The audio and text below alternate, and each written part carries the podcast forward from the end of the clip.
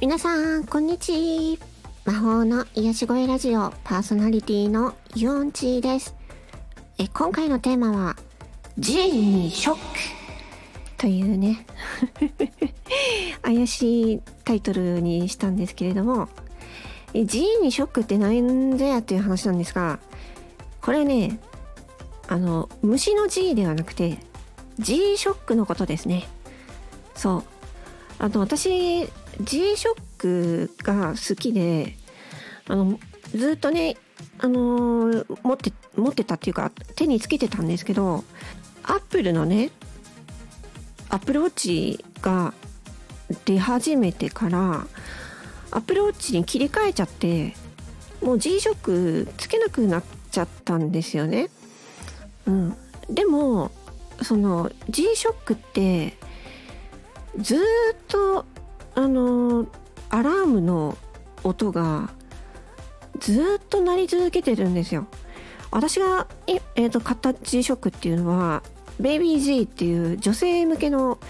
モデルのデザインなんですけどそれでもあの私が持ってるやつはすごいね何て言うのかな結構タフな設計でなんかちょっとごつくてかっこいいんですよね。すごい気に入っていてでま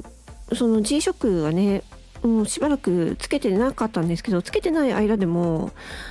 なんかピピッピピッとね時報が鳴ったりアラームが鳴ったりとかねずっとしててねで最近ねそのアップルウォッチをねつけるっていうのがねなんとなくねなんか嫌だなって思ったんですよ。なこれなちょっとうーんとなんかいいなんかうまく言えないですけどなんかねなんか嫌だなって思って思ってて。でその時にあそういえば前 G ショック私つけてたなって思い出したんですよね。で G ショックどこにやったっけ？と思って。そう。で部屋の中のどこかにあるはずなんだけどどこにあるかわからないと思ってね。今日ねちょっと朝早朝早期覚醒？早朝覚醒？3時に起きちゃってどうしようかなと思ってた時にねあよしなんか断捨離をやろうと思って。そう断捨離をしてたんですよ。そしたら見つけちゃったんですよ G ショックが。ちゃんと生きてました。ちょっとね時間がずれてたんですけどその辺はねあの説明書をねあのネットに落ちてる説明書は別の機種ですけどそれを見ながらできたやったらできたんで G ショックすげえなと思って。で今でもねあの電電池一回も変えてないんですけどえっと6年以上前に買ったんですけどねもう普通に動いてますよ。いやなんか G ショックってすごいなって思いました。あの普通のアナログの時計ってあのネジがあるじゃないですか。時計の右側右側左側とかに。でそれをくるくるくるくるっと、まあ、針を回して合わせるんですけど G ショックって違うんですよね。あの横にあるボタンをなんか押してると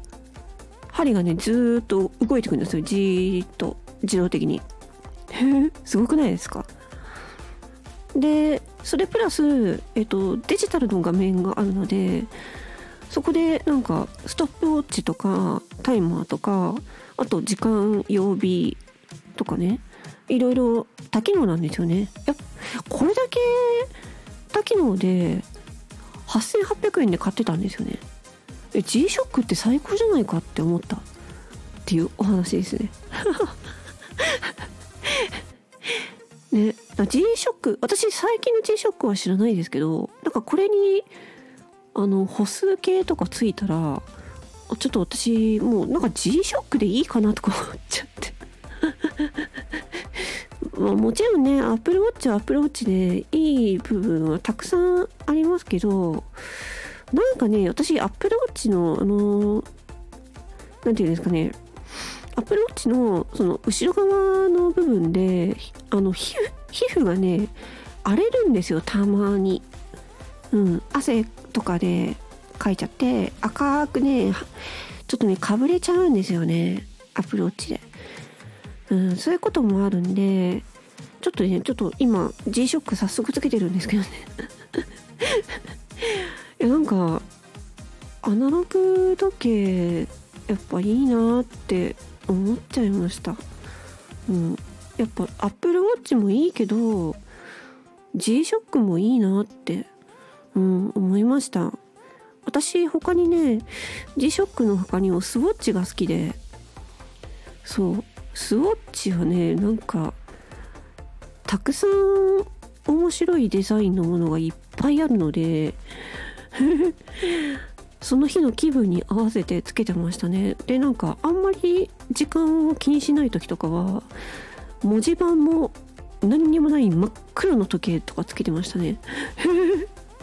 でなんか時間とか分とかも分かりづらいようなデザインの真っ黒い時計をねつけてましたね。そういうなんか変わったデザインのアナログ時計っていうのがなんかねすごい好きなんですよね。知り合いの方とかはあの懐中時計を持ってたりしましたけど皆さんどうですかね？あのアナログ時計とか懐中時計って今でも使ってますか？で今でも持ってますか？よかったらね時計のこといろいろコメントなどで教えてください。レターでも結構です。それでは、えー、今回はこれで終わりにします。ここまで聞いてくださりありがとうございました。魔法の癒し声ラジオパーソナリティのヨンチーでした。バイバイチー。